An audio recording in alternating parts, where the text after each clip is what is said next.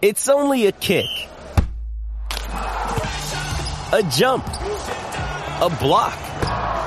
It's only a serve. It's only a tackle. A run.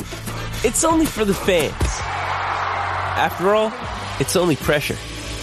You got this. Adidas.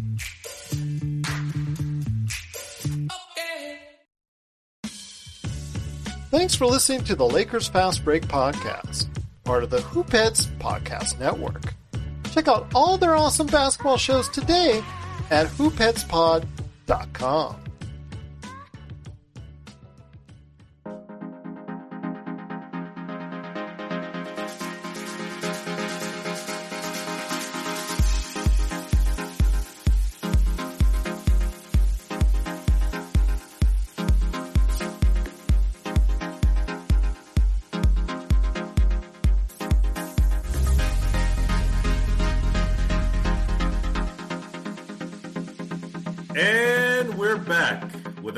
episode of the Lakers Fast Break podcast. Yes, it's Joel Sorrowford coming right back at you here from the Lakers Fast Break. Pop Culture Cosmos, Inside Sports Fantasy Football, and Game Source. We truly appreciate everyone out there listening to all our great shows. And if you can, please give us a five star review wherever you get your podcast. Plus, if you like, share, subscribe, follow, or anything to support us here at the Lakers Fast Break. Yes, another game, another L. Today, to talk more about, I would say, tragic, tragedy. I don't know. I don't know any other word to use here. Today, we have our number one Lakers blogger on the interweebs and Lakerholic from Lakerholics.com.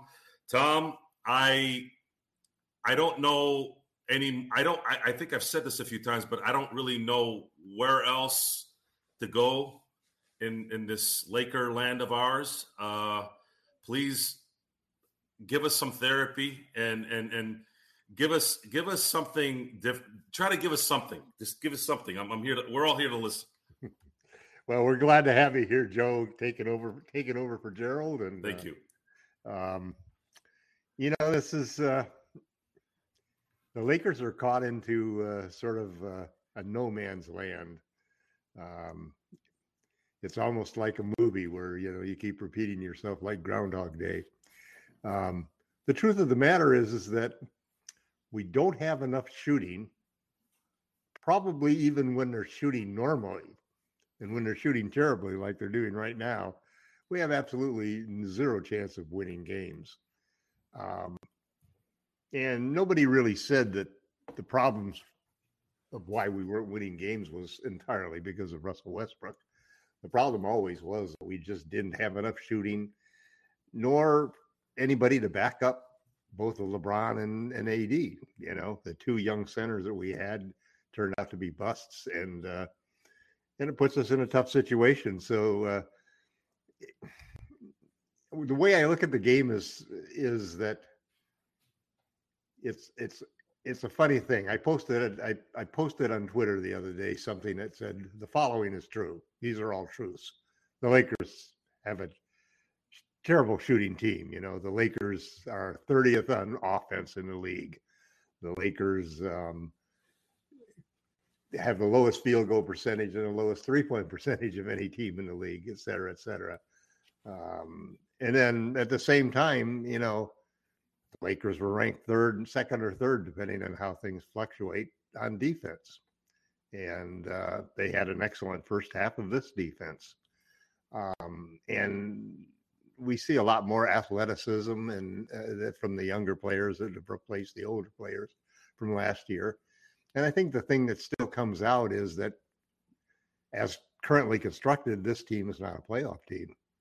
Then it's going to lose these games that we're losing despite even having LeBron James and Anthony Davis. Um, and part of that is that LeBron James and Anthony Davis really aren't playing like LeBron James and Anthony Davis.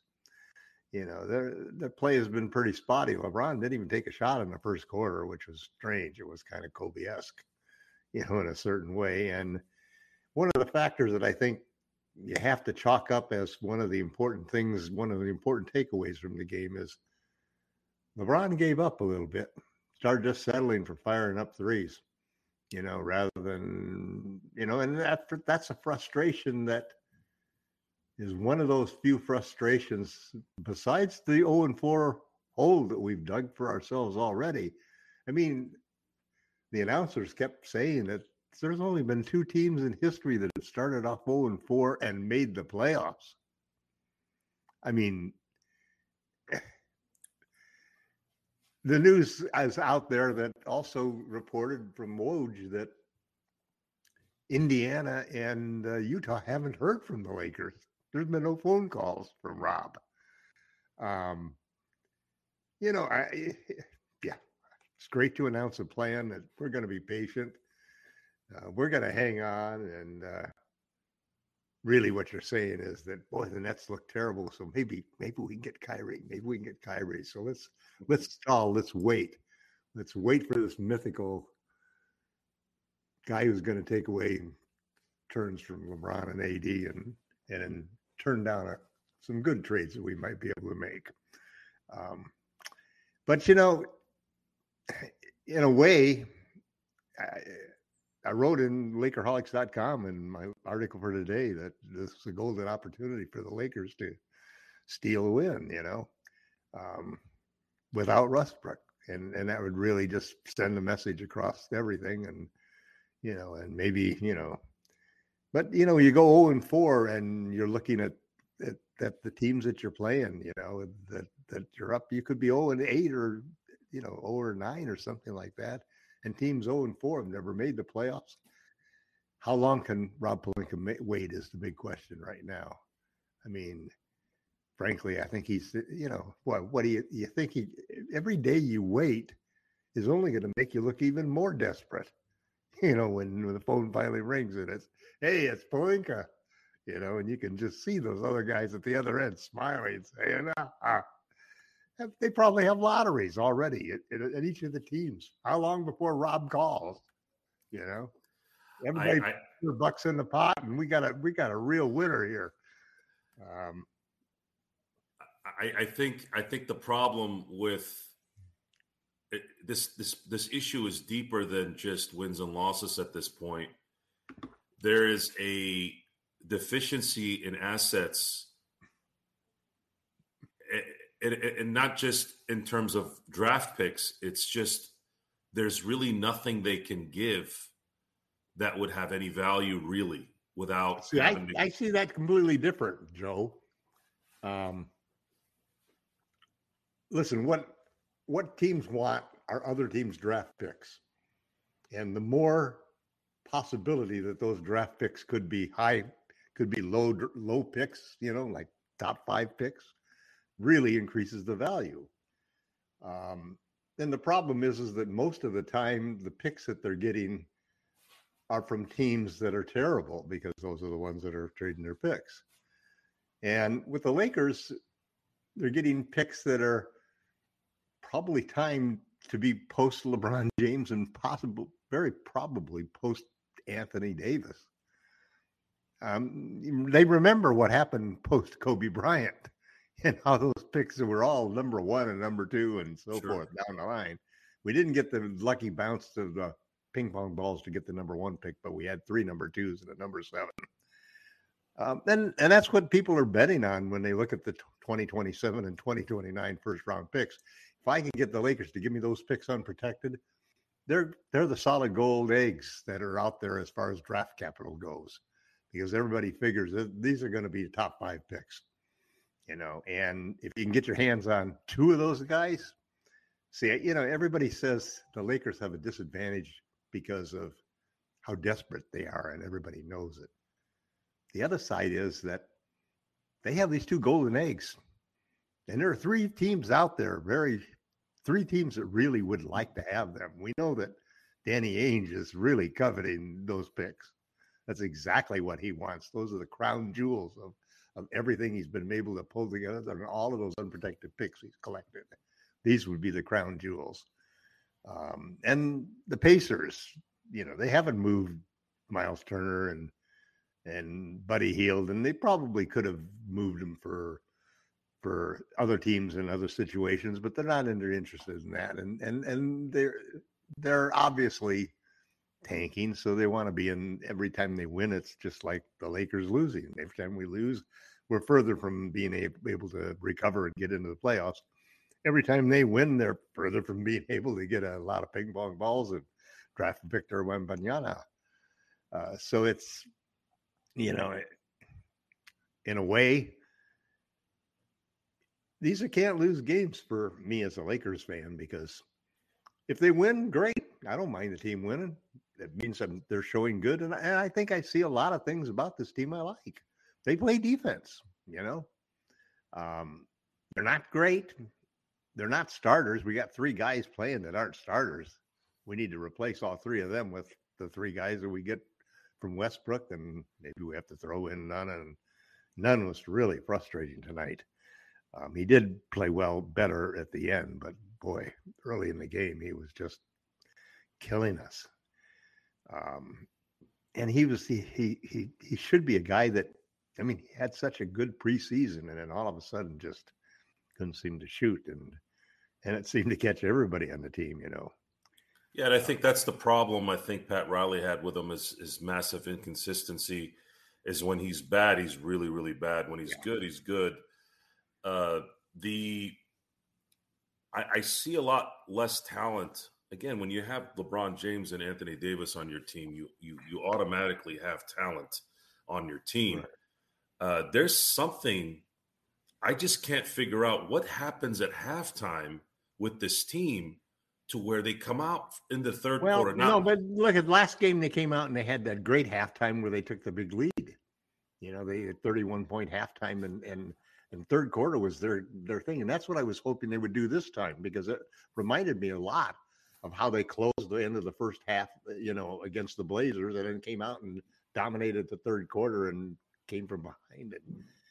You know, they just they seem to get a lot of bad calls, and LeBron seemed to be not able to dominate as what you know, and, and we couldn't shoot. We couldn't shoot. You know, the problem is, is that you can't get you can't get shooters on minimum salary. You can't get elite three point shooters on minimum salary. That just doesn't happen.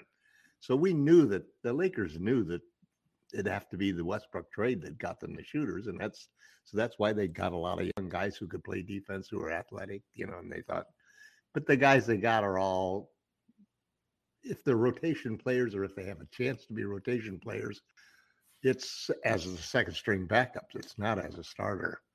You know, I mean, if the Lakers, the Lakers named four players that they targeting supposedly, at least through various sources, Miles Turner and Buddy Hield from the Pacers. Um, uh, obviously, Terry Rozier from the Hornets, and the other one was um, on on on Charlotte's Jeffer- team. Jefferson. Um, the guy, uh, the uh, small forward or, or shooting guard from the uh, Spurs. Um, it starts with a P, right? No, I think it's. God, I can't think of his name right at this moment. It's. Let's see. Is it Polta? Pol, I, I could never pronounce. No, that's name. the center. That's he's the center. You're I think talking it's about Jefferson. the guard. Oh, Josh Richardson. Josh Richardson. Sorry, yeah, Jay Rich. Yeah. Um, so they they'd like to get those are the four targets they get, and there is a way if there's a way to get Rozier. You know, I think that they could offer a, a package of players. They let's say they use the two first round picks to get Miles Turner Buddy Hield. then they turn around and, and you look at Rozier and Charlotte. He's had a four year, ninety six million dollars left on his contract. If the Lakers would take that up and give them, you know, you'd have to include you'd have to include uh, and i hate to do it but you'd have to include uh, beverley because he makes 13 million dollars and you need that to be able to match salaries. But Beverley and um, beverley and walker or Beverley and nunn that's basically what i would suggest. Beverley nunn and a couple of second round picks. And maybe you know that those are both expiring contracts for them so they get out of they make you know they get out of over sixty five million dollars. Um, and the Hornets are basically in a you know let's lose, let's lose, and let's you know they the Miles Miles Bridges thing just really undermined all of their all of their desires to improve, and now they got Melo injured to start the year. Westbrook could actually go in there and play and probably you know help them in their efforts to tank this year, um, as well as you know freeing up freeing up some cash so that MJ wouldn't be broke um, or wouldn't have to pay for you know he could make six, over sixty million dollars in that particular transaction. And the Lakers could get three of the four guys that they need, and they're also perfectly aligned for being the starters. Terry Rozier is a point guard. Um, you know, uh, the guy from the Spurs is a shooting guard, and Miles Turner is a center. And where do we want Anthony Davis to play? Where does he want to play? He wants to be a power forward. And LeBron basically is a three. He's a point three. And and so it it just all of a sudden gives you a starting lineup that's that's got let's see the 45 points. They average 45 points between them compared to what do we got now? Let's see, I think maybe 15 points a game for for Walker. Um, Reaves probably averages five. That's 20 points. Uh, Beverley probably averages five. That's 25. So you get 45 points a game versus 25. And then you get those three guys that used to be your starters that give you that 25. They can be your top three reserves because we obviously, you know, we obviously don't have, we're reaching, you know, we're reaching a lot of times for the, when you that seventh, eighth, and ninth player right now is really not very good on our team. And if we could take the third, fourth, and fifth player and make them the sixth, seventh, and eighth player, I mean eh, that that's why it's so important to make this trade for Russ. It isn't really what Russ is doing to the team. It's the fact that we just need to get his body out of there and contract out of there and replace it with three guys who could be legitimate starters in the league if if we could put together the right trade. And and the good news the good news is that that's what they say Pelinka has been trying to do up until the start of the season is get a multiple team trade so that he can get not just Miles Turner and, and Buddy Hield, but another play another key player from another team as part of that deal. And obviously, in if you're going to trade Russell Westbrook, you need a starting point guard, and Schroeder's not doesn't really qualify as that, in my opinion. Nor is he going to be ready to do that, you know. And and I mean, how long can the Lakers wait? I don't think they can wait any longer. I mean, if we're 0 and 4 right now, AD is, you know, limping a little bit with his back. LeBron is getting frustrated. Russ is ready to come back in. Well, I think that's probably why they're not pushing, they're not making those calls to Utah and Indiana. I think that's the sealer is even if they were to upgrade the team, they're not sure if AD is going to make it through the year. And as far as LeBron's concerned, LeBron is going to be the all-time leading scorer in NBA history. That could be his. I, I guess think, I don't think uh, he's satisfied for that as what his accomplishment for the year. I, I, I agree, but Yeah. ultimately, I think that's what he's going to have to deal with. Uh, the Lakers are are are in such a bad position in so many ways. It's just it's and you have I a don't new. know. I, I, don't- I don't think they are. I don't think they are because I think I, th- I think those draft picks are so valuable that there will be competition for them. The teams will make the offers higher once the Lakers start talking to different people, um, and then once everybody knows that they're going to trade him, you know that hey, it's not. There's no more stalling. There's no more stalling. There's no more waiting for Kyrie. There's no more waiting for new people to emerge who are suddenly tanking and they're going to send us all of their all stars, uh, you know, in a trade for Russell Westbrook and a couple of picks, you know, five and seven years from now. Maybe James Uh, Harden, since uh, yeah, Philly's right, struggling. yeah. You know, Lord, we don't want the Lakers. We don't want the Lakers. Frankly, you know, I'm a big fan of thinking outside the box, but the last thing I want the Lakers to do is think outside the damn box. You know, that's why we're in the problem. That's why we're in the trouble we're in because they thought outside the box. They thought we don't have to surround LeBron with just shooters. There are other ways to do this. You know, there are more than one way to skin a cat. This is Raphael from NBADraftJunkies.com. and you are listening to the Lakers Fast Break. Another day is here, and you're ready for it. What to wear? Check. Breakfast, lunch, and dinner? Check. Planning for what's next and how to save for it? That's where Bank of America can help. For your financial to-dos, Bank of America has experts ready to help get you closer to your goals. Get started at one of our local financial centers or 24-7 in our mobile banking app. Find a location near you at bankofamerica.com slash talk to us. What would you like the power to do? Mobile banking requires downloading the app and is only available for select devices. Message and data rates may apply. Bank of America and a member FDIC.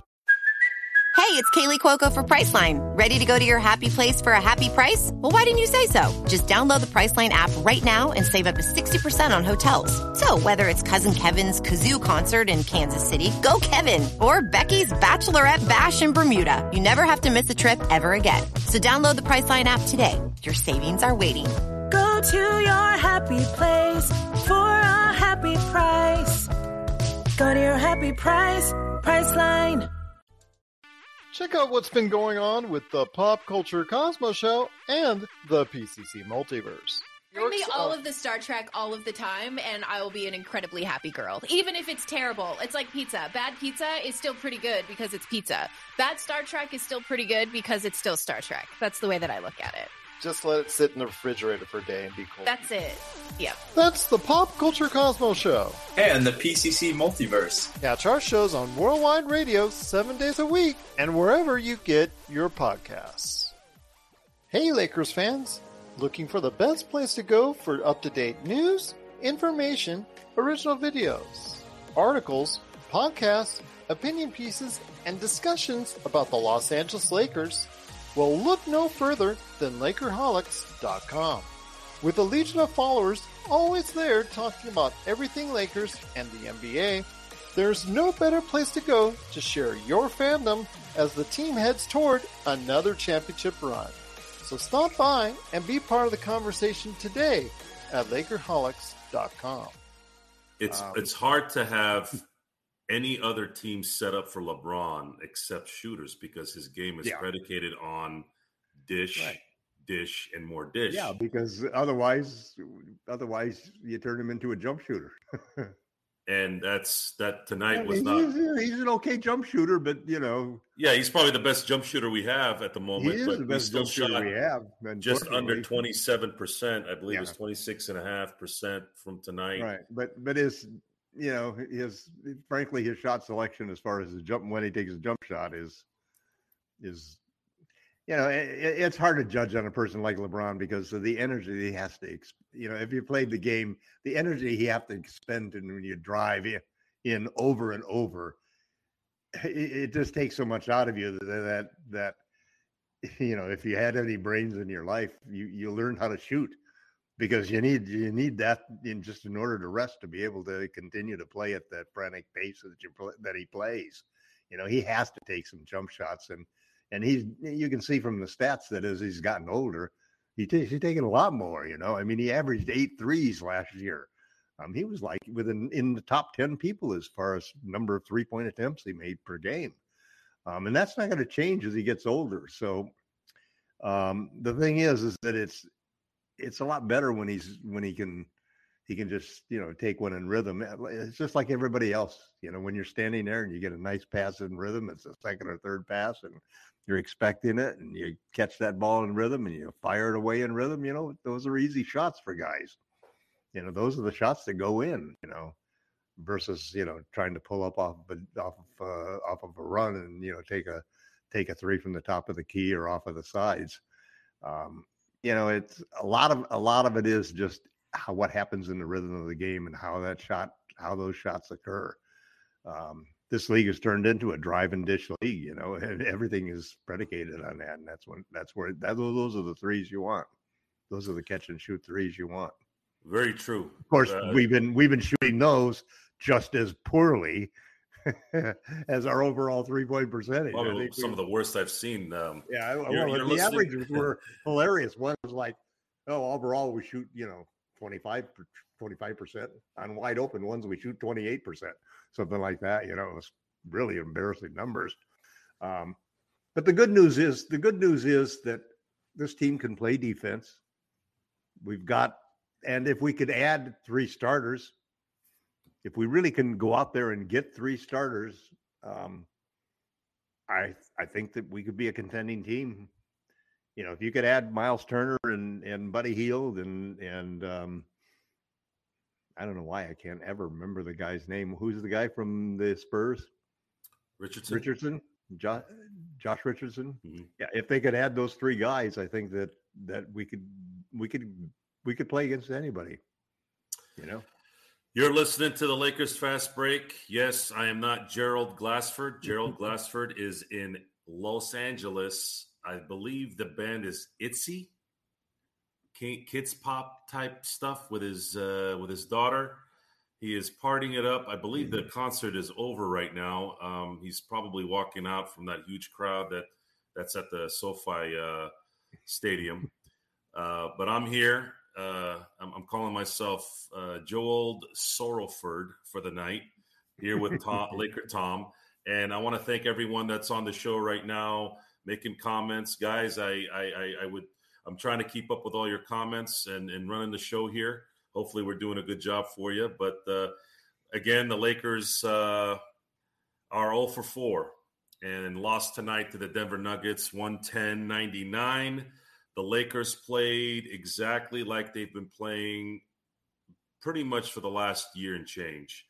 Uh, they seem to play somewhat okay in the first quarter. They make a run in the second quarter.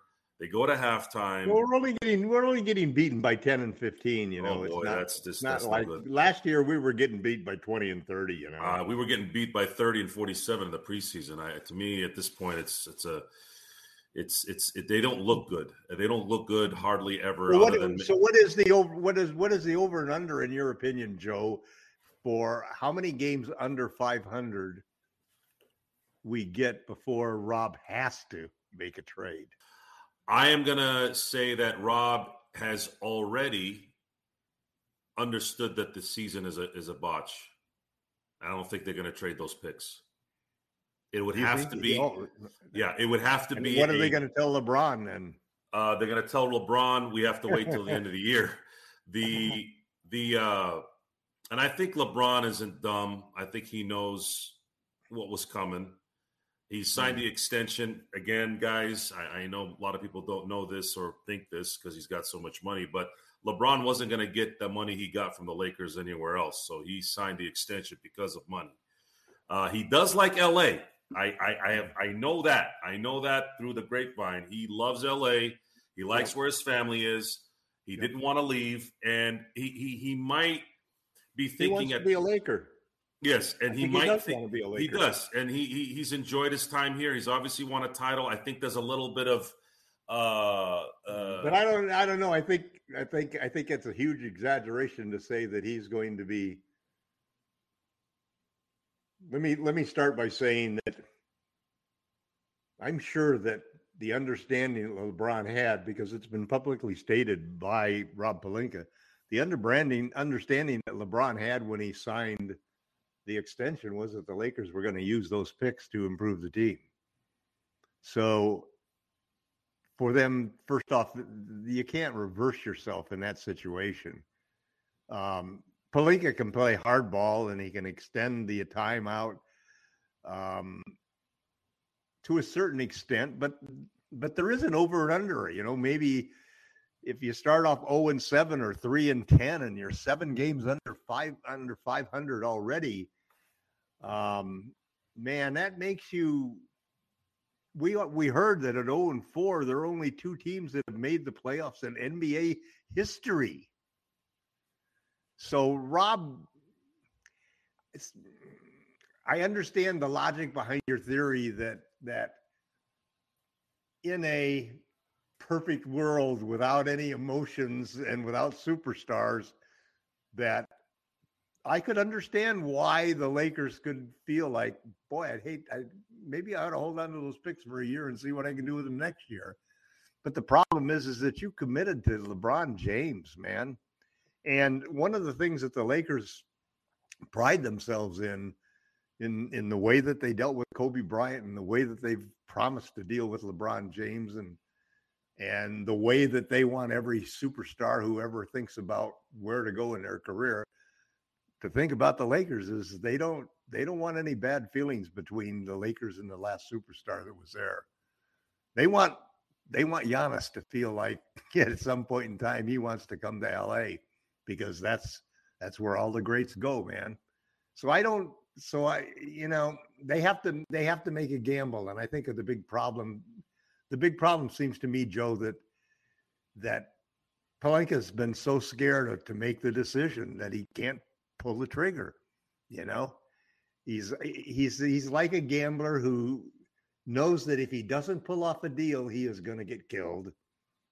But every time he gets ready to pull off that deal, he thinks, God, what if I wait a little longer and something else came up, or you know, or what if Kyrie suddenly became available? I mean, God, they, the Nets look horrible. But then, why would? But Kyrie's playing fine. Why would the Nets? trade an expiring contract in Kyrie Irving for an expiring, bigger expiring contract in in Russell Westbrook, especially because the 37 to 47 million dollar difference requires them to add a player to the deal in order to match salaries. So that it's such a silly idea that you know.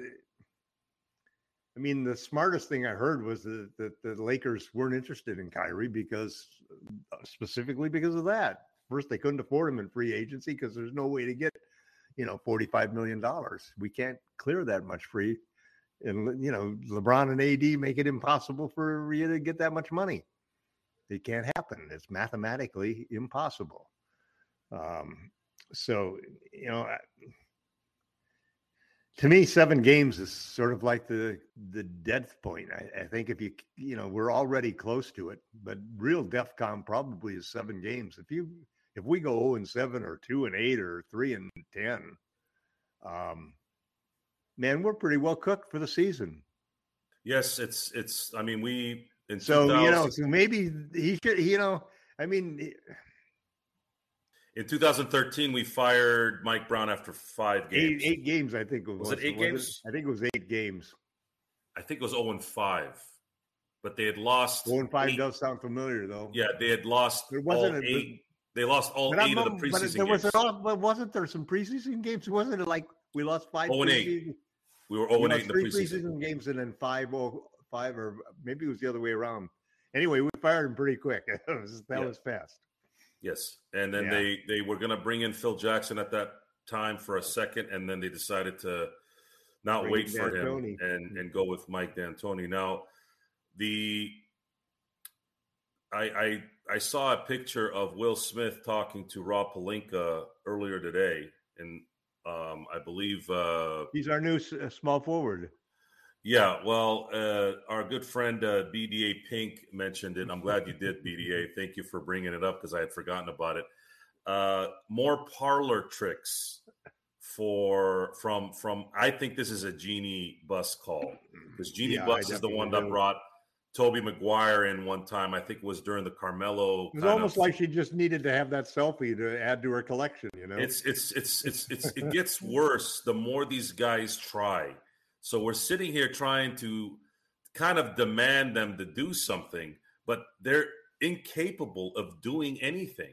Why are you bringing Will Smith in to talk to this team? What is Will Smith, especially well, right now? Yeah, they're doing it for it's a good distraction probably from a political standpoint that's why they're doing it obviously you know it's um but but on the other hand i, I think they would be doing it regardless because it's certain it's it's like the team building exercises that you do in a corporation just to try to create some bonding between the individuals that uh, hopefully will affect and in in infect them to doing a better job because they'll be better teammates with their coworkers. Was she trying to um, channel a Philly kid to come talk to, to her Lakers? Yeah, like, no, like it, reminds you know what it reminds me a lot of Phil. You remember Phil used to hand out the books and he used to bring in the the motivation speakers and he used to bring in the you know the well I think one time he brought in who who was the the guys who uh, who do the uh, crazy exercise people that uh, have millions and millions of followers and so forth. Um, Richard Simmons and a bunch of crazy guys like that. But he brought in all sorts of wackos, um, meditation experts to teach guys how to meditate and so forth, and um, always was interested in anything that would uh, would uh, anything that would create more karma for the Lakers, I guess. Because I think I think that's that that stuff works much much better when you have Scottie Pippen, Michael Jordan, Kobe Bryant, and Shaq. Funny how that always happens, isn't it? I'm not saying I'm not saying that Steve Kerr and Judd Jud Buechler. Well, the problem and, is it's got to work enough. It's got to work good enough so you can win a championship. And yes, and, it, might it might have. You know, I, I always I, when you look back at that time, you you know that. I mean, I watched enough video of Jordan and, and Phil in practice, knowing that Jordan really ran those practices. Um, Phil just meditated everybody else. Right. And then well, Shaq, Jordan Jordan ran the team, and Phil sort of smoothed the edges and yeah, directed him Shaq, in the right direction. Shaq and Kobe were the modern day Wilt and the new Michael Jordan. Yeah. I always say this, and I've said it for years. I said they were too talented to not win. That's why they right. not them not getting along didn't matter. They were just too damn talented. But you know and, that but just having but it's funny how you notice that when the cast and crew changed and Phil was in New York, all of that magic seemed to dif- disappear. The triangle disappeared. The the magical ability to deal with because well there weren't any superstars. I guess that's part of the problem, wasn't it? Um, but uh, that was uh, that was a reality a reality dose that I thought was quite surprising because I thought that Jackson would have. It was almost like he wouldn't give up his old school roots. He was determined to prove that even though the game had changed, the three pointer had changed the game, he was determined to prove that the triangle could still work. And the problem, as you said earlier correctly, Joe, is that if he had Michael Jordan and Scottie Pippen, it probably would have worked. Or if he had Kobe and Shaq, well, I think the New York stint was a money grab. I don't think Phil had any intention of being a legitimate player oh, personnel no, guy. No, you know, we come from. I think his ego was a lot bigger then than it is now. We we come from we come from a we come from our GMs, meaning Jerry West, Mitch Kupchak. Okay, that's that's my upbringing. And Rob Pelinka, right? I don't know about Rob Pelinka, but well, Mitch Mitch and Jerry list, go to the gyms. They're in those uh, humid humid gyms, watching talent, scouting, teaching. He obviously taught his son Ryan. He taught the Buss boys. Have you noticed that ever since the the new regime came in, the Buss boys became irrelevant. Ryan West, who was doing really good work, he's gone. It's like they almost came in and they said, "We got LeBron James. He's going to help us get AD," and then they won the title and they turned into Jerry Jones. They became Jerry Jones. Jerry Jones won a championship in 1996, the 95 season, 96 Super Bowl. And he thought, oh, I want a Super Bowl without Jimmy Johnson. And he hasn't won diddly poo right. since. Why? Because these guys think they know what they're doing. And we're seeing evidence of this right now. Today, you're bringing Will Smith, a guy who's an actor who like, I, agree, I agree with you. I agree with. I, I, don't disagree with you, Joe. I think that that's. I, I, I think that I think that you're right about about the whole situation because they they took a winning formula and they really threw it out the window completely for two years. Not only a winning formula, but the idea that continuity counts. That you know that having played together and having experience together that counts. AD said it. that it. whole idea out the window for two years straight. AD said it after the 2021 season. He said, "Let's run it back." That was the yeah. first. Like when he said it, it was your your one A leader. Your one and one A leader. Almost like it's almost like the Lakers got. I don't know if we could call it uh, COVID guilt or something, bubble guilt. It's almost like the Lakers talked themselves into the idea that you know what? We won in a bubble, man. But we probably, if we weren't in a bubble and we had to go through the whole season, we could be in trouble. So let's. I don't let's think that's and... true, Tom. I watched them play the last two months of that season. Mm-hmm. They were coming. They were. They were putting it together. They were they beat Milwaukee. They beat No, the no, I know they were. They had that weekend where they dominated the Clippers and the Bucks. They were playing well before. And the thing is with that team, one of the things that I was trying to this is before obviously I got on the Lakers fast break, but one of the things I was saying from November to January, okay, you're talking about a team that was brand new, right? These guys never played together, okay? Sometimes it takes a minute for even superstars to play together. So when they were playing that first 3 months, first 4 months, they weren't winning the they weren't winning those games against the elite teams, right? But they were close. But they were winning the games they were supposed to win. And that's that sometimes happens. You're supposed to win, you're supposed to win those games that you're supposed to win, right? And then if you're kind of struggling a little bit with some of the more talented teams, they weren't getting blown out. They were very close in a lot of the games. They won a few here and there, but they really turned it on once things really tried, you know, really went to the next No, level. they, they had the best record and they won the matchups. So, and that's the part I explain about the bubble. People like to say, "Oh, the bubble was." But not you know real. what? It, but in retrospect, for some reason or another, they screwed it up. they screwed it up for they screwed it up for two years. Although here's the truth of the matter is that even if they brought back the same crew and run it back, if LeBron and AD both had got injured in both of those years, we would have sputtered out at the end anyway.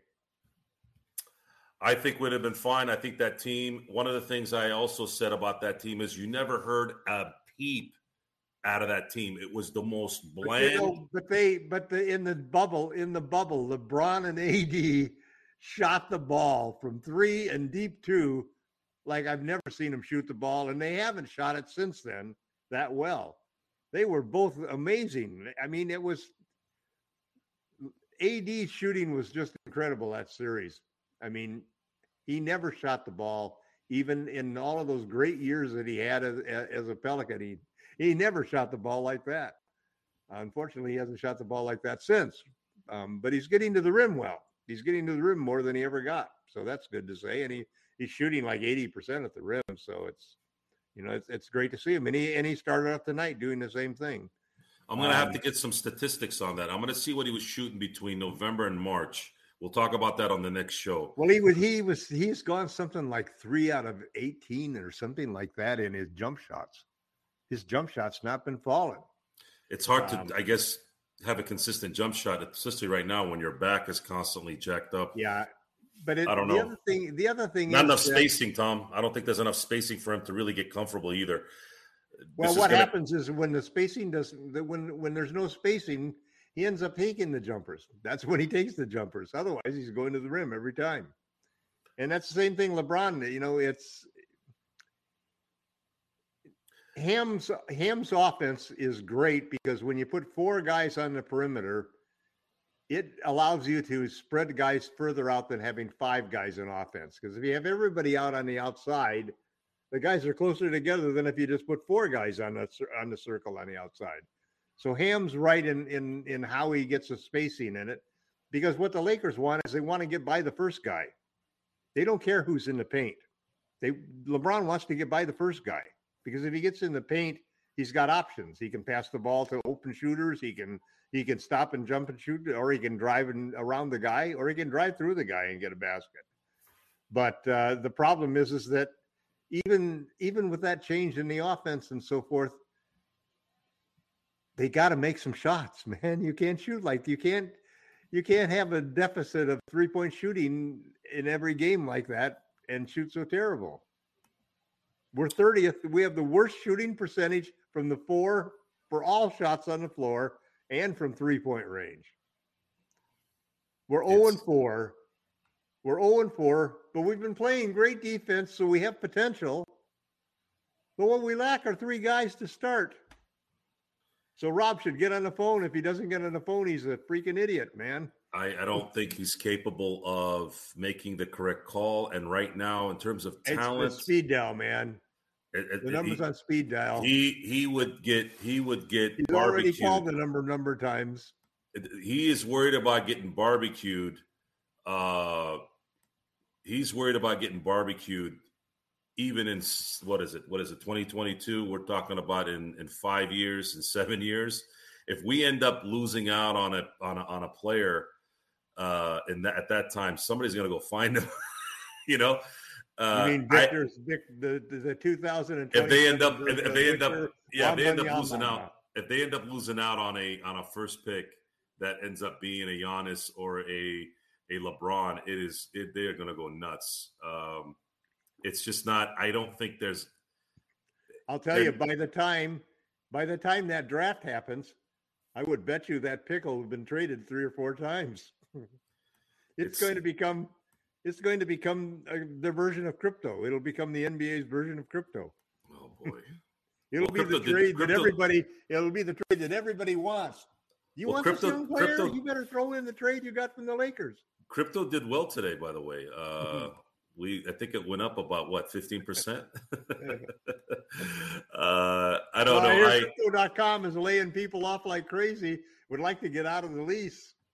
It's you know the thing is we are we are all prisoners of the moment okay we we we we think at this moment was the worst thing ever and Well, it's just basketball, so man, I mean, you know, it, it, in the end in the end it's it's it is just basketball but it is our a big part of our life yep. uh, I ha- you know if you have a balance, it, it's not as catastrophic. But we also have a duty to speak about this now. Now there's a crowd out there that wants to listen to our opinions and wants to listen to how we feel and, and solutions and, and and all those things. And it, it's enjoyable because it's it's competition. At least that's how I explain to it. Because I have friends of mine that are constantly asking me, "Why do you care so much? What this this doesn't make f them, f this because they're all millionaires and this and this and that." I said that's a that's a weak minded response. I said just No, sit there you- going, "Well, because they're because rich." You want to win. I said I, exactly. I, I tell them I said it's The it's same reason the players are playing the game. Why? The that's sa- why we're rooting. the same reason why someone goes and gambles or someone does things like that that that gets the, the the juices going i go it's my my favorite teams this is what it does for me i go i don't go and worship you know play, players i don't go bow down to them hell i don't even wear their, their jerseys anymore because i just don't that's not that's not what i do i, I wear their gear um, But it's I funny how some people don't have that. Like my wife doesn't have that. She's a No. great fan. She's a great fan. She roots for the Lakers. She she she rah rahs and she jumps in there and she'll put on her hula skirt and she'll do anything. You know, she'll wear a Laker hoodie and so forth. But she doesn't really get it. She wonders what the hell is that idiot doing this for? well you it's know? it, it, my, i don't think my This is- wife thinks i'm an idiot it? How could it used to? It used to affect my life. You know. yeah no I, I think i think the a good day or a bad day would depend on whether the Lakers won. I think they've gotten used to how, how we do this. It, and and what, what's exciting is the time when we do win. And luckily for us, this is the part also that you got to be. starting to smack like last year, man. I you can't be. You ya. can't, you can't be unreasonable too. You got. You know, this is the part where I'm I'm constantly playing back and forth on how I really feel about Jeanie and, and the Laker organization. It's You're hard being for me too to nice, really. Joe. You're being too nice. I'm not being nice. I'm trying to be. uh I know fair. it's hard because Gerald's gone. No, that's not why. I'm trying to be fair. There are some things that she's done, and it's not even really basketball related that I'm I'm, I'm really against. And but when you start sitting on a high horse, you start getting in trouble. So you got to be careful you don't go too far on that. Um, the the issue right now is in terms of the balance of happy and depression. Right? Is at least for Laker fans we have something to look back on and enjoy too. Like if I ever get really upset about how they're playing, I'll pop in game seven of the 2010 finals. I'll pop in game two of the 2009 finals if I want to watch something really stressful or but but but fun. I'll I'll pop into game seven of the Sacramento series in 2002. It's it we have something we can go back to and say, oh man, this was nice, right? There's a lot of teams out there that don't have that. However, we got to also stick to the future. We got to stick to now. And I'm a big, I'm a, I'm a big supporter of that. The past is the past. Yeah, enjoy some things, but right now, it, it, the- every little mark that I'm seeing is is is, it's it's it's just. I feel like it just keeps getting worse and worse and worse. And well, we're losing our competitive edge that we naturally got from being in Los Angeles, man. Because now all of a sudden, Jeanie won't pay the luxury taxes that Ballmer will pay. That the Nets. Well, I don't think pay. I don't think the Clippers are are going to be. If you want to say Golden State, that's fine. But I told you guys this at the beginning of the year. I believe the Clippers are going to tank bad, not Well, tank I, tank. I think already they're finding that. I don't think Ka- Talk Kawhi about, can talk play. about putting Anthony Davis in street clothes. Do you know he played the last two years more games than either one of the Clippers' Sure. supposed superstars? Yes, yes. Get that, fans. Anthony Davis, who gets just murdered for eh, nick- nicknamed as street clothes just because of injuries, outplayed Kawhi Leonard and Paul George of the Clippers the last two years. And what happened with George already and with with Kawhi already? He's already doing load management and has missed two games. Yes, and I knew that was I, as soon as I heard he was going to come off the bench and in this first and they're going to bring him off the bench. I was like, oh, guys, come on. Th- Just tell me what's really going on here. So, Richard, Richard, you're you're you're saying that I'm I'm very polite in giving them the benefit of the doubt, which they don't deserve. You're you're No, you're because right. They are the Clippers. You- Donald you are- Sterling and everything else that goes with it. You are you are right. You are right in that I am I'm giving them the benefit of the doubt based off of even recent success. They want we wanted the Lakers won a championship literally 2 years ago. And there's a little bit of a buffer there I guess that keeps me from going completely out. But at this point in time everything in my gut tells me unless there's a superstar that demands a trade by the deadline, the Lakers are gonna have to forfeit this season and have to No. start over this summer. They're not going to do that. I just can't see them trading assets unless it's for a game changer. And I don't know who's gonna. I don't know who's gonna demand a trade by by the de- deadline. I just don't. If the know. Lakers, if the Lakers for their two draft choices and Russell Westbrook could get Miles Turner, uh, Buddy Hield, and um, Josh Richardson, if they could get those three, but they can't No, get those no, two of those no, assets. Let's say not Richardson. Let's say let's say that it's Terry Rozier because they need a point guard. So if they could get Turner, Rozier, and Hield, Rozier and Hield both shot forty percent. Our, our career 40% three point shooters who last year both shot had over eight attempts per game. That Will would give shoot- you will he great shoot that well in a Laker uniform? size. Will he Pardon? shoot? Will they shoot that well in a Laker uniform? That Well, plays a I factor in it too. here's the thing: if we've never had an elite shooter, Buddy Hield has is a ten year veteran. He has he has shot. He's second in in the in, in time that he's been in the league. He's second to Steph Curry on three point attempts and in three point percentage. So he, we're talking, and and same thing with with Rozier. See, the problem is you get a guy like Tim Ryan coming into the Lakers who looks like a hot three point shooter, Matt Ryan. Matt Ryan. So he, he looks like a hot three point shooter, and yeah, he's got style, he's got form, and so forth. But to do that in an NBA game for a whole season with NBA defenders on you and the pressure of doing that, you don't know how. That's why you can't take a guy who makes, who shoots 40% but shoots three threes a game. He's nothing compared to a Buddy Hield who shoots 10 threes a game. Or, or, or for Terry Rozier who shoots eight, over eight threes per game.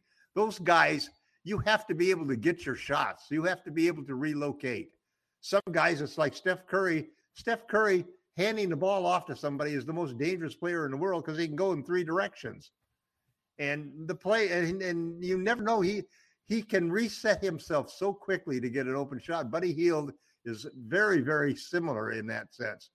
Plus, Hield also was average last year when he played with the Pacers. He was averaging four and a half assists. So he's really diversified his game. He's, you know, and he has size. He's six five as a defender. You know, um, Rozier, Rozier, the Lakers need a point guard who can get his shot, and whose shot that he's going to get is going to be a three point shot. So he Ri- loves to Richard. Richard on the chat said he heard a trade. This isn't something I haven't heard yet.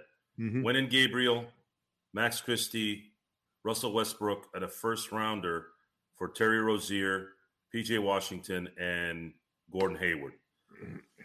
That trade would make sense. There's only one little thing I do because you're taking on that huge contract for Rozier. I would tell Charlotte and Mitch, guys, we're going to take on this big contract.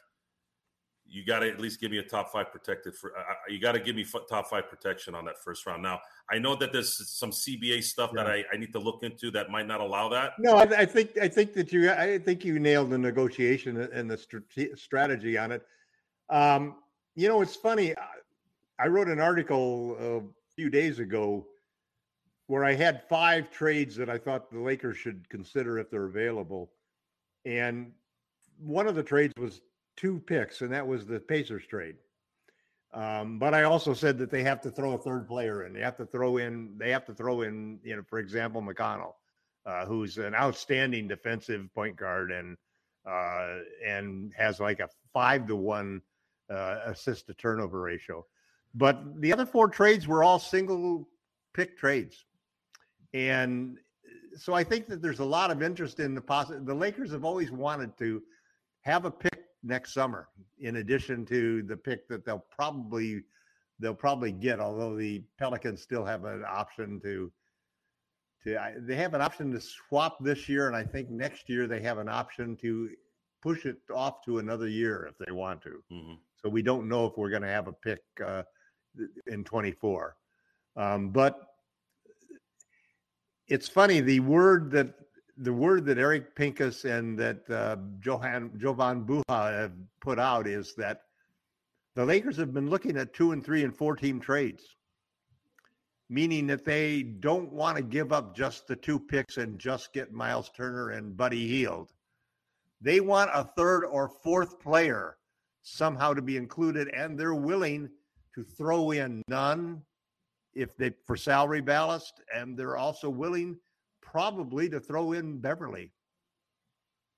So all of a sudden you've got 18 million dollars, 13 and uh, 13 and 5 with Beverley and Nunn. You got 18 million dollars to add on. So that 18 million dollars could get you some players especially if you're willing to take on a guy like Terry Rozier who has owed 96 million dollars over the next 4 years. And that also that also gives us the advantage in the summer with what we talked about. This is the part where i always agreed with you on this because of the way the cba is structured is we're not going to uh miraculously have 47 million dollars le- uh, available at the end of the year. Nope. it, you know we're we're going to lose about 14 million of that if we don't do anything. So by bringing in rozier now if there does become We're going to we're to eat up we're going to eat up 20 million of the 35. it, it is i mean the, we're gonna we're going to eat the truth is we're going to eat it up completely because the only way that you keep it all is you let Russ's contract expire which means the whole year is right toast or alternatively you find some idiot who is willing to trade and take Russ and will give you back expiring contracts in return. Now, I think that what's what's interesting for us is because we have Nunn's contract, which is expiring, and we have Beverley's contract, which is expiring. So you could just give $18 million of expiring contracts to the Hornets and take Rozier's 96 million off their hands. hmm And that might be what they have to do.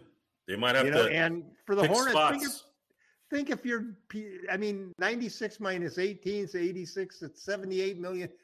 You don't think MJ would like to have 78 million dollars back?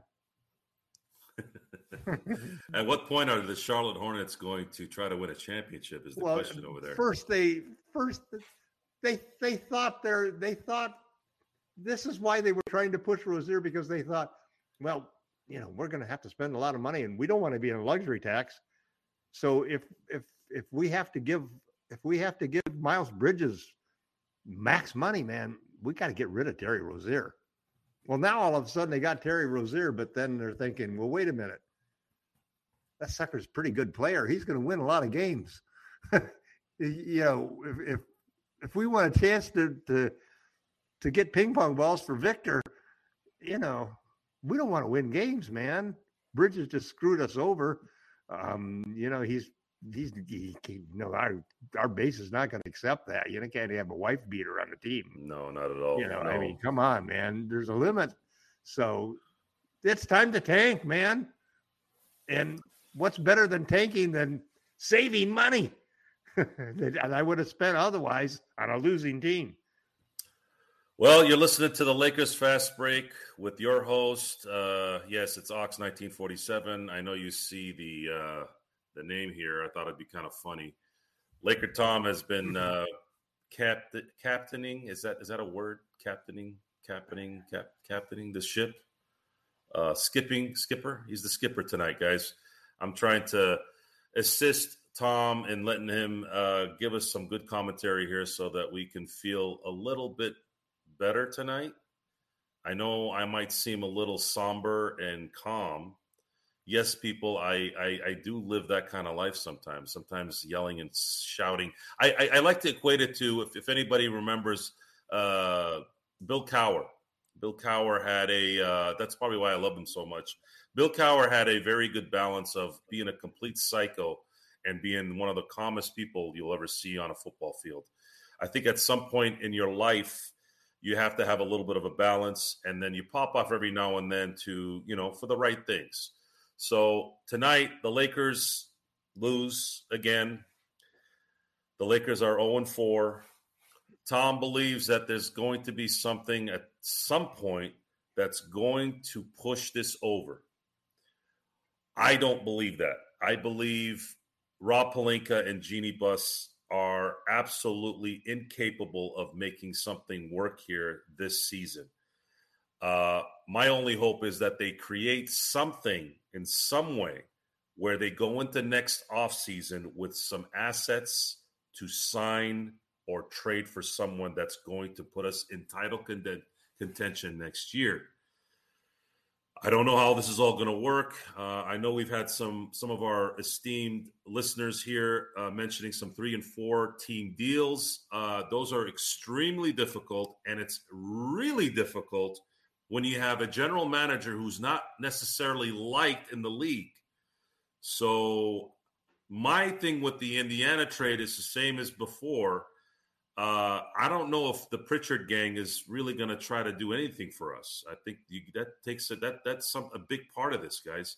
Danny Ainge, I mean, did he try? Did he did he send us Beverley for THT without a draft pick to butter us butter us up? I bet you he did that trade to butter us up, knowing how desperate we would be. He wants he wants a he wants a one he wants a one pick trade.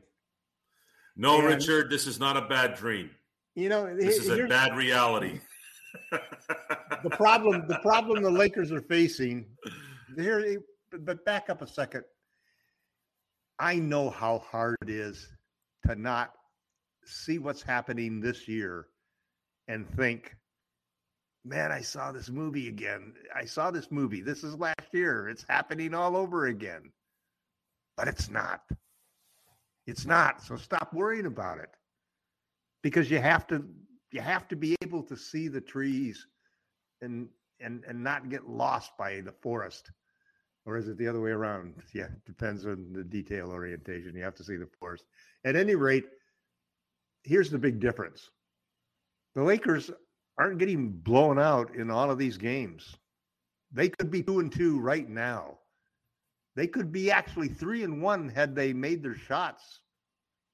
And those shots are they're going to improve because they're not a 20% shooting team.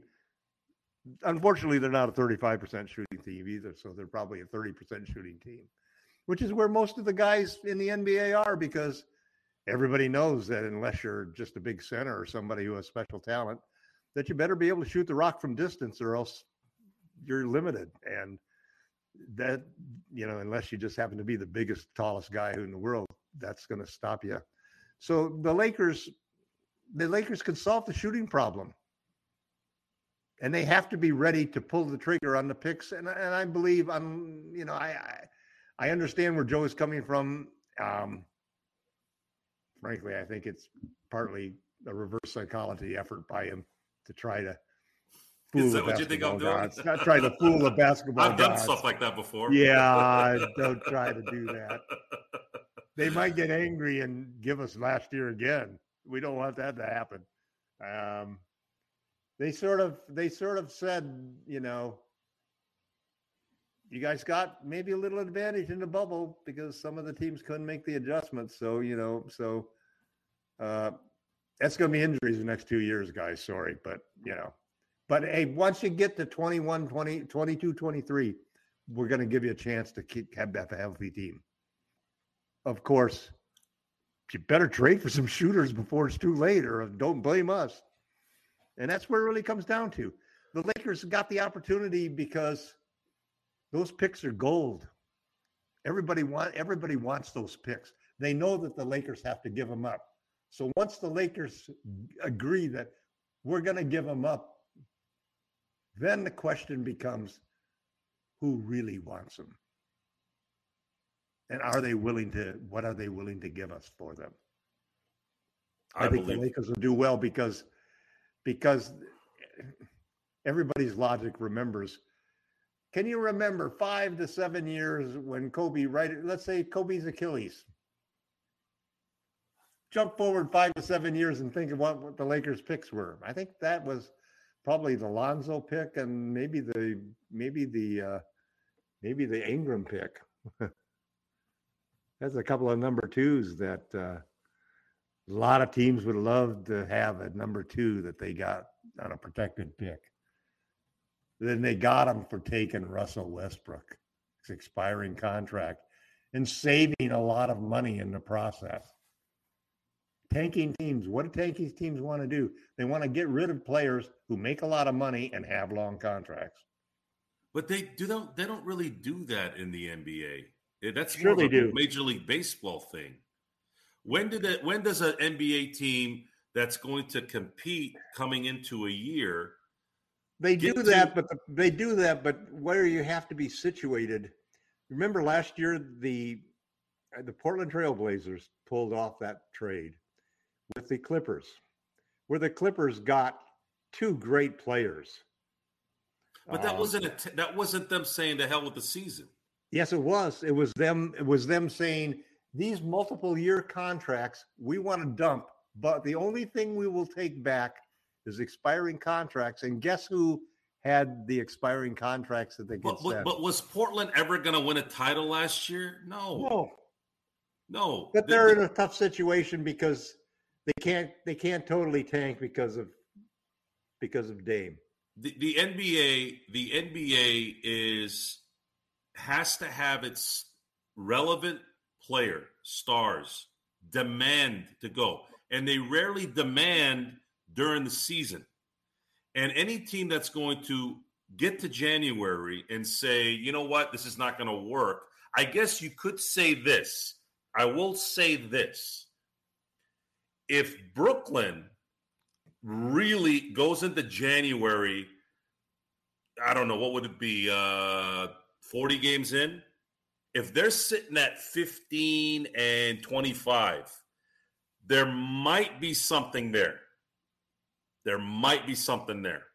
But the problem there is By that same time, what will the Lakers record be? Lakers are not Kevin Durant's not coming to LA to play with LeBron and Kyrie is an expiring contract. What's the incentive of trading that guy for a Westbrook unless of course and you got to couple of- include another player just to match salaries. Right, and I would love to get Joe Harris. Joe Harris would be a nice player to Yeah, get from great. that. Yeah, that's good. Yeah. Let's do it. It's so so let's let's know say this. I'm gonna? I'm gonna wait, wait, wait a minute. Why? What? Here's why they would do it. For those two. Okay, you're right. You're right. You're right. 27 And 29. You're right. Solid gold jewels. The issue with waiting till January is the Lakers might be 10 and 30 by then. You got to kiss your season off. so there's so many Well, that's variables. Twenty. That's twenty games. See, I think I think the over under is seven games. There's so many games. variables. Do it by seven games, or start thinking about trading AD. There's so many variables. There's so many things that have to go a certain way for the Lakers to have a shot But make. but you see the things that are happening because it's first first we know that chances are Friday Ruffs returns, but he's going to be coming off the bench. That's Oh boy, I'm scared. I'm scared about Woj game. just made that clear. They've and- been getting and- they've been getting shellacked in Minnesota this last year. Uh, I'm I, I'm I'm well, pretty, Minnesota had a big win tonight, just after, right after, right after KAT basically chastised uh, uh, the young kid for ordering too much Popeyes and eating too much Popeyes. The kid came back and dropped 16 in the first quarter, and Anthony Edwards. Anthony Edwards had like 40 points for the game or something. the, the the Wolves took a massive risk in getting Gobert and trading a lot of assets for him, and it's all predicated on that guy being the next guy. If he He's next not, Jordan, if he's not at least a Giannis right? in this in terms of impact, I'm gonna say probably within about a year or so, you're gonna start seeing Karl-Anthony Towns demand to get out. it's an interesting situation because you see you see the trend in the league has been consistently, especially with centers, that um, not only are they being completely devalued, but a lot of teams basically aren't willing to play a center at the end of the game unless he's unique like Davis, who can actually cover guards and wings. Um, a guy who can guard one, one through five. Um, and that's why I think that it, you see a lot of teams, when everybody zigs, there's always a tendency to want to zag. And Why this is relevant? bigs- playing two bigs is the zag that we're mm. seeing. Why It's why Bucks- this is it's relevant? The Bucks version, you know. why this is relevant is because if we're going to sit here and say same old same old with one thing you also have to say same old same old with other things so the lakers have been able to build dynasties and championship teams because other players have either demanded to come or happened to sign with us right now lebron signing with us was an anomaly in a lot of ways. Usually, superstars don't sign with the Lakers. Usually, there's some form of a trade. And then obviously, we've drafted the rest. So here's where this, here's where I think this plays out based off of what I'm watching now, based off of what's going on. We keep doing the same thing over and over again. Groundhog's Day. You said Groundhog's Day. I said it sitting in my seat by myself today when they ended up blowing that tie game going into the third, right? I'm like, this is like Groundhog's Day. I said, I, did- I was talking to myself. I was just looking around for no reason. I'm like, what's going on here? This is Groundhog's Day. Where's Bill Murray? And my thinking is, what's going to happen is probably what's going to happen is there's going to be a superstar that's going to demand a trade. There's going to be a demand to go somewhere, and the Lakers are going to be that prime team where they're like, I want to go there. And that'll be that third guy that they've been wanting. Because I don't know if they're going to be able to find enough 3D guys that are going to be paid less than 20 million bucks. I don't know if Well, like, going to be able but like you said, Joe, five out of six times that that happens, it happens off season. Yes. That's why I said this season's shot. Unless by some miracle the Lakers are, are are at least let's say 500 going into January. Let's just say that happens. And then Brooklyn is a crap show and they're like the hell with this. We're trading Kyrie for a couple of draft picks. Yeah, but the, the but time is, you know, the, that's why this over this concept of an over and under of how many games below 500 a team can fall to. You know, I mean, reasonably, I think it's pretty certain that if you fall, let's look at the first 20 games that they're theoretically talking about. I mean, that was the quote patience plan. You know, we're gonna we're we're gonna keep Russ going into the season. We'll we'll see if he works out. If he doesn't work out, we'll move him to the bench. If that doesn't work out, we'll send him home. Um, but but we're gonna we're gonna see how the team does. 20 games takes us past Thanksgiving. In fact, the 20th game is November 30th. So uh, let's say out of 20 games, our record is um, five and 15. That's a minus 10.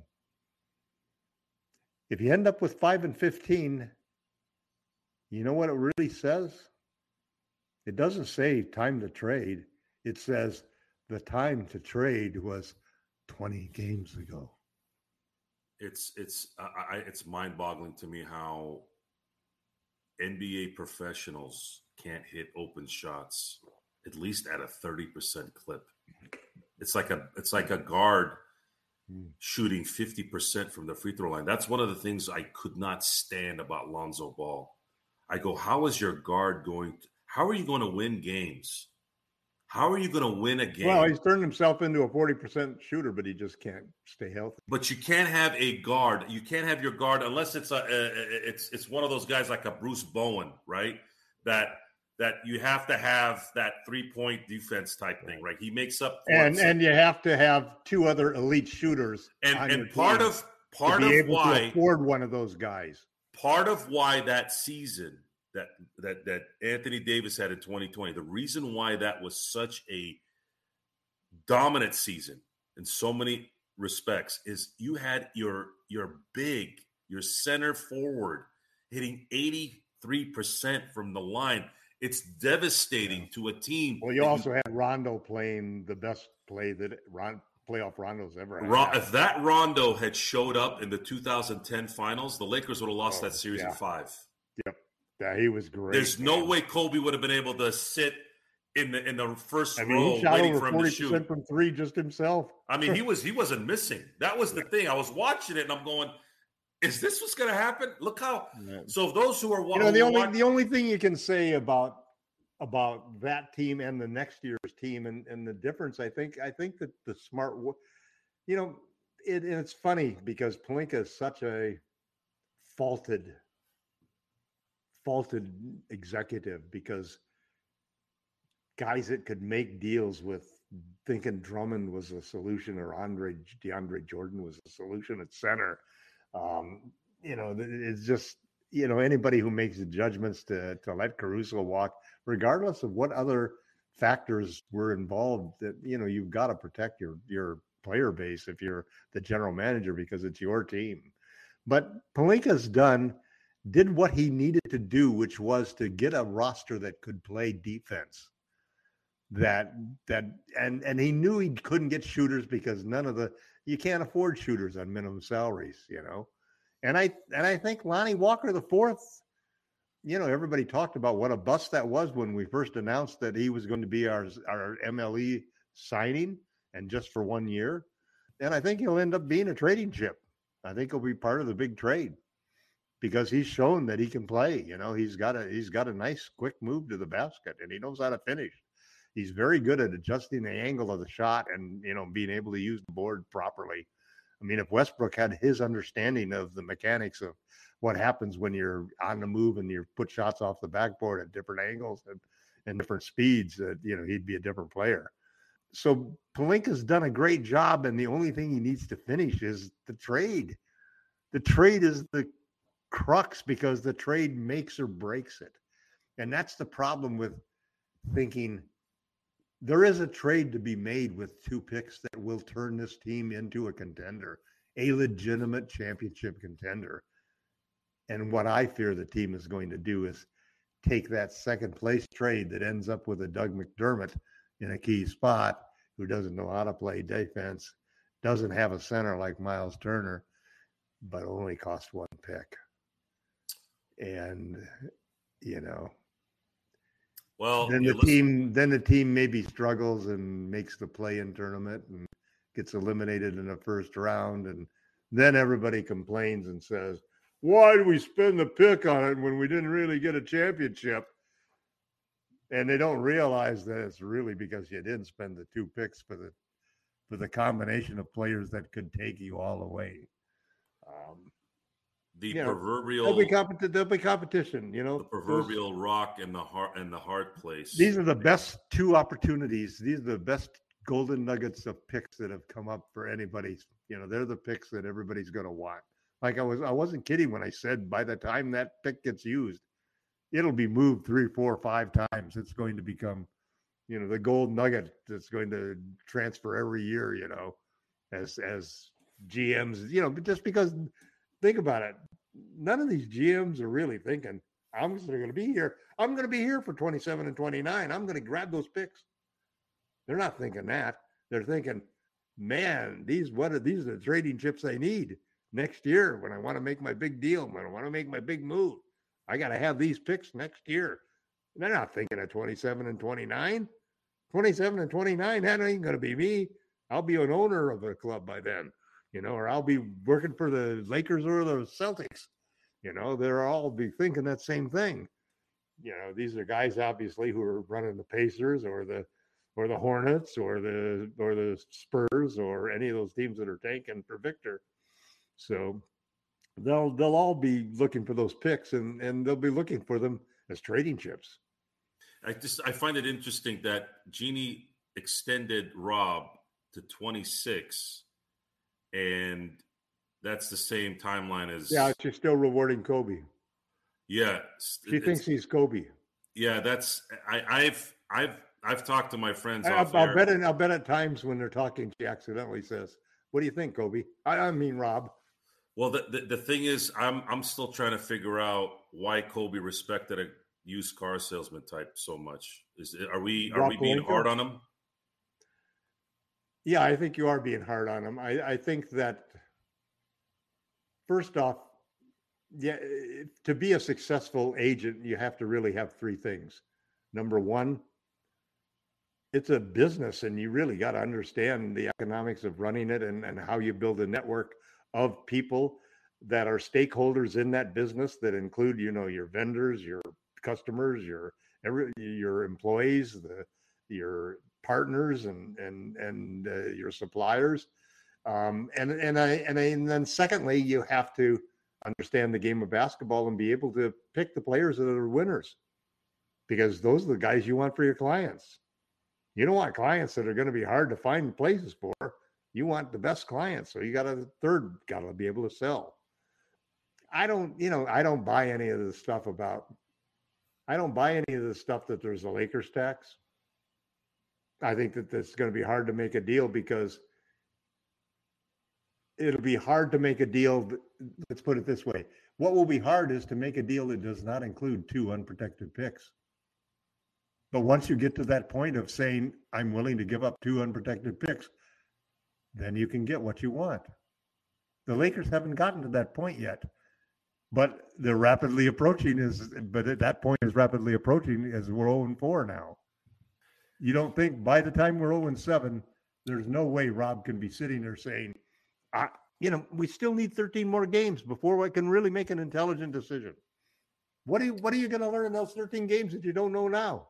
ultimately, I believe it's still going to be the Jeanie Buss decision. Jeanie Buss is going to have to say, drop the hammer, go get what we can get. But I, I still she say want, she doesn't want LeBron to be. But I, am not, I'm not, I'm not. Again, Richard brings back brings the Will Smith thing.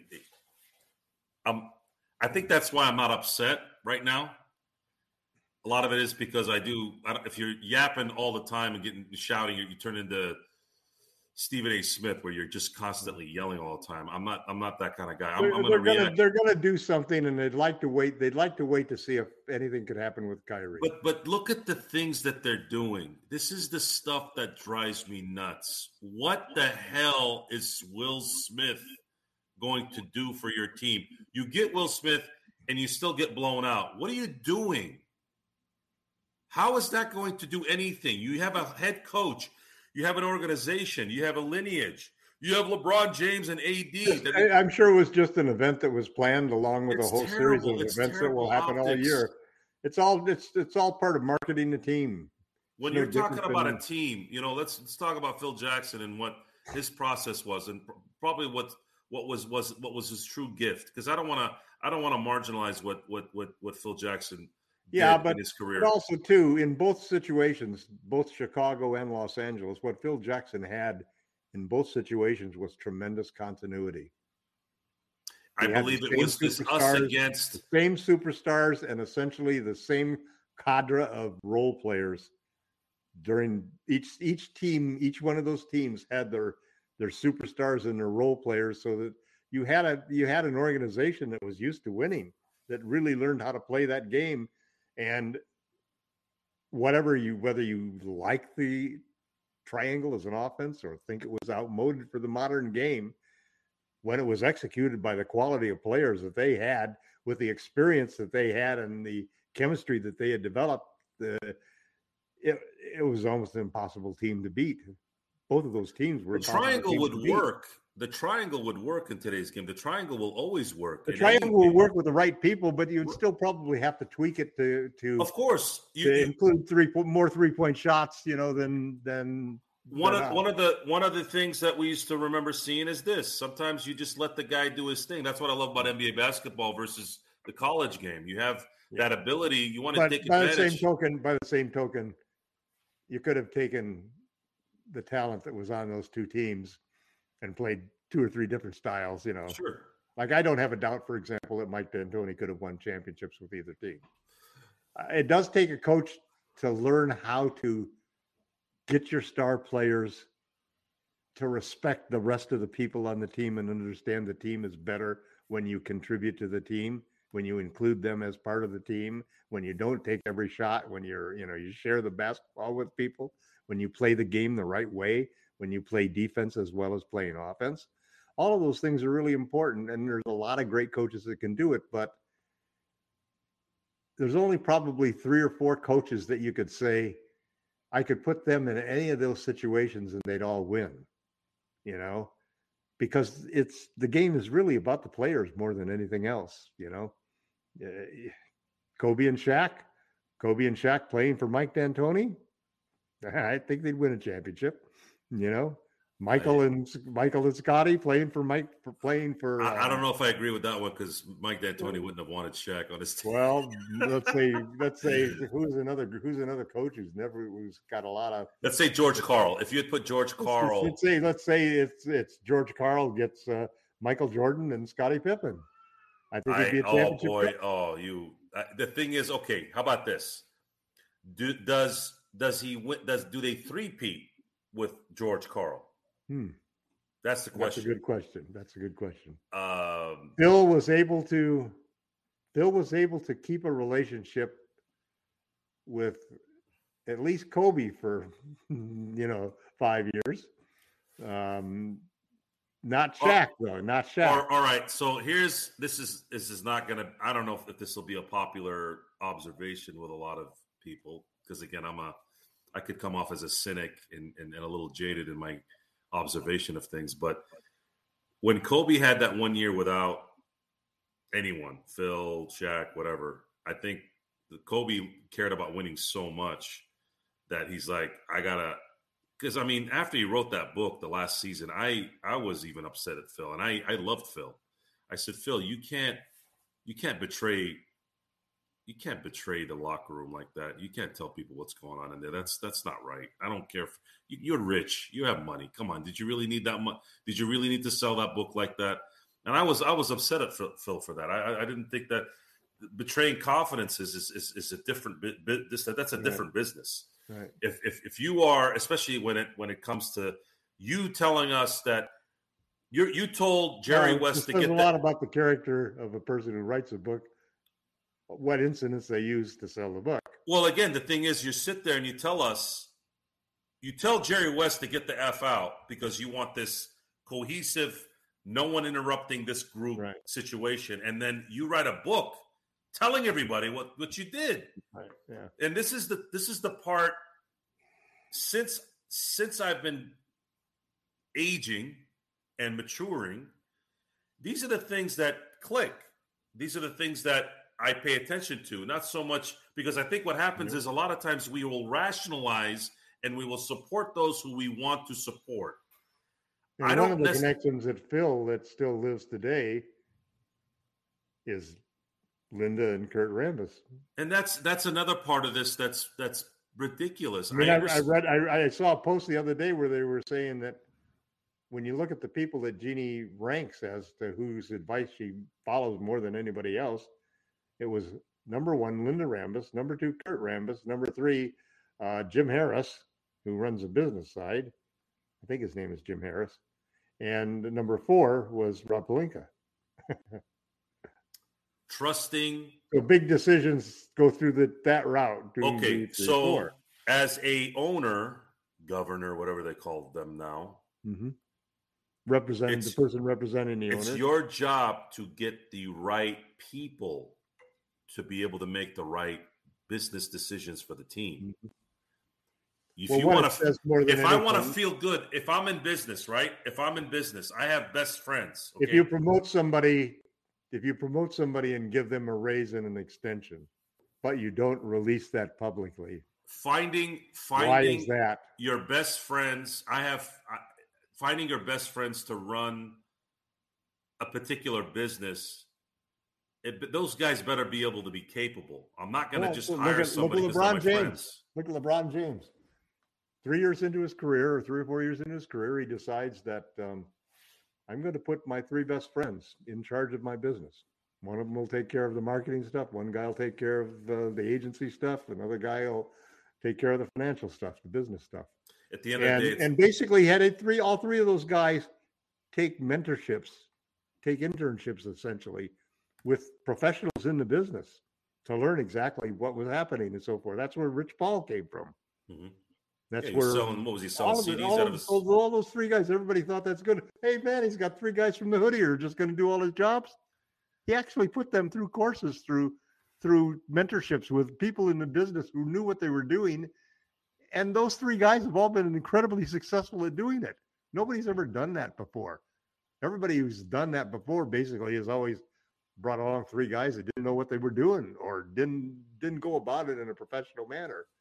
I mean it's an incredible story. It's it's part of it's a single part of a story that it really is the heart of the whole embodiment of player movement. It's it's why lebron is lebron and so unique and and why everybody is now trying to create a brand that encompasses that type of reach.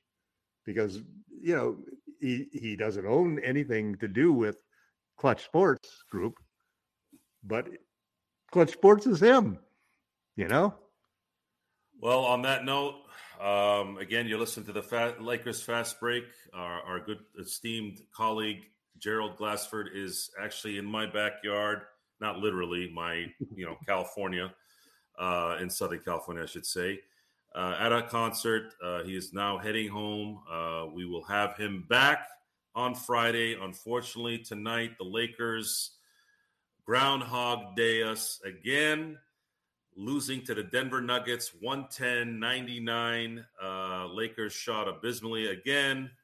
Uh, I believe their three point shooting was around 27 point whatever percent. And Groundhog Day actually would be the perfect situation for them to learn how to shoot, sort of like Bill Murray. I- I don't know how they're going to learn how to shoot. I figured that They, you know they could all learn to shoot they all got to the. NBA. I thought they would be able to, but we are we are going to. And I, again, if I, we've been getting just great comments on as usual by our, our by our fans here and by our listeners. I I am not. Uh, I, I am I am upset, but I'm holding it in. Uh, I thought you know just listening to Tom tonight was kind of therapy, at least for me too. His positiveness, his his eloquent delivery uh, does help, and I appreciate that, Tom. I thought I think this the, the doing a show with you it turned out exactly like I thought it would, uh, very very well. Well, it's always fun with you too, Joe. And I look forward, thank you. I look forward to doing this again. But in the meantime, I do miss our guy Gerald, and he will be back on Friday.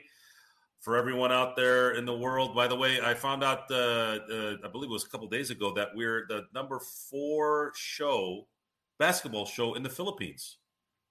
And I talked to a, a one very good friend of mine who frequents the Philippines, and he says they're basketball junkies over there. And you're talking about a population of 120 million people.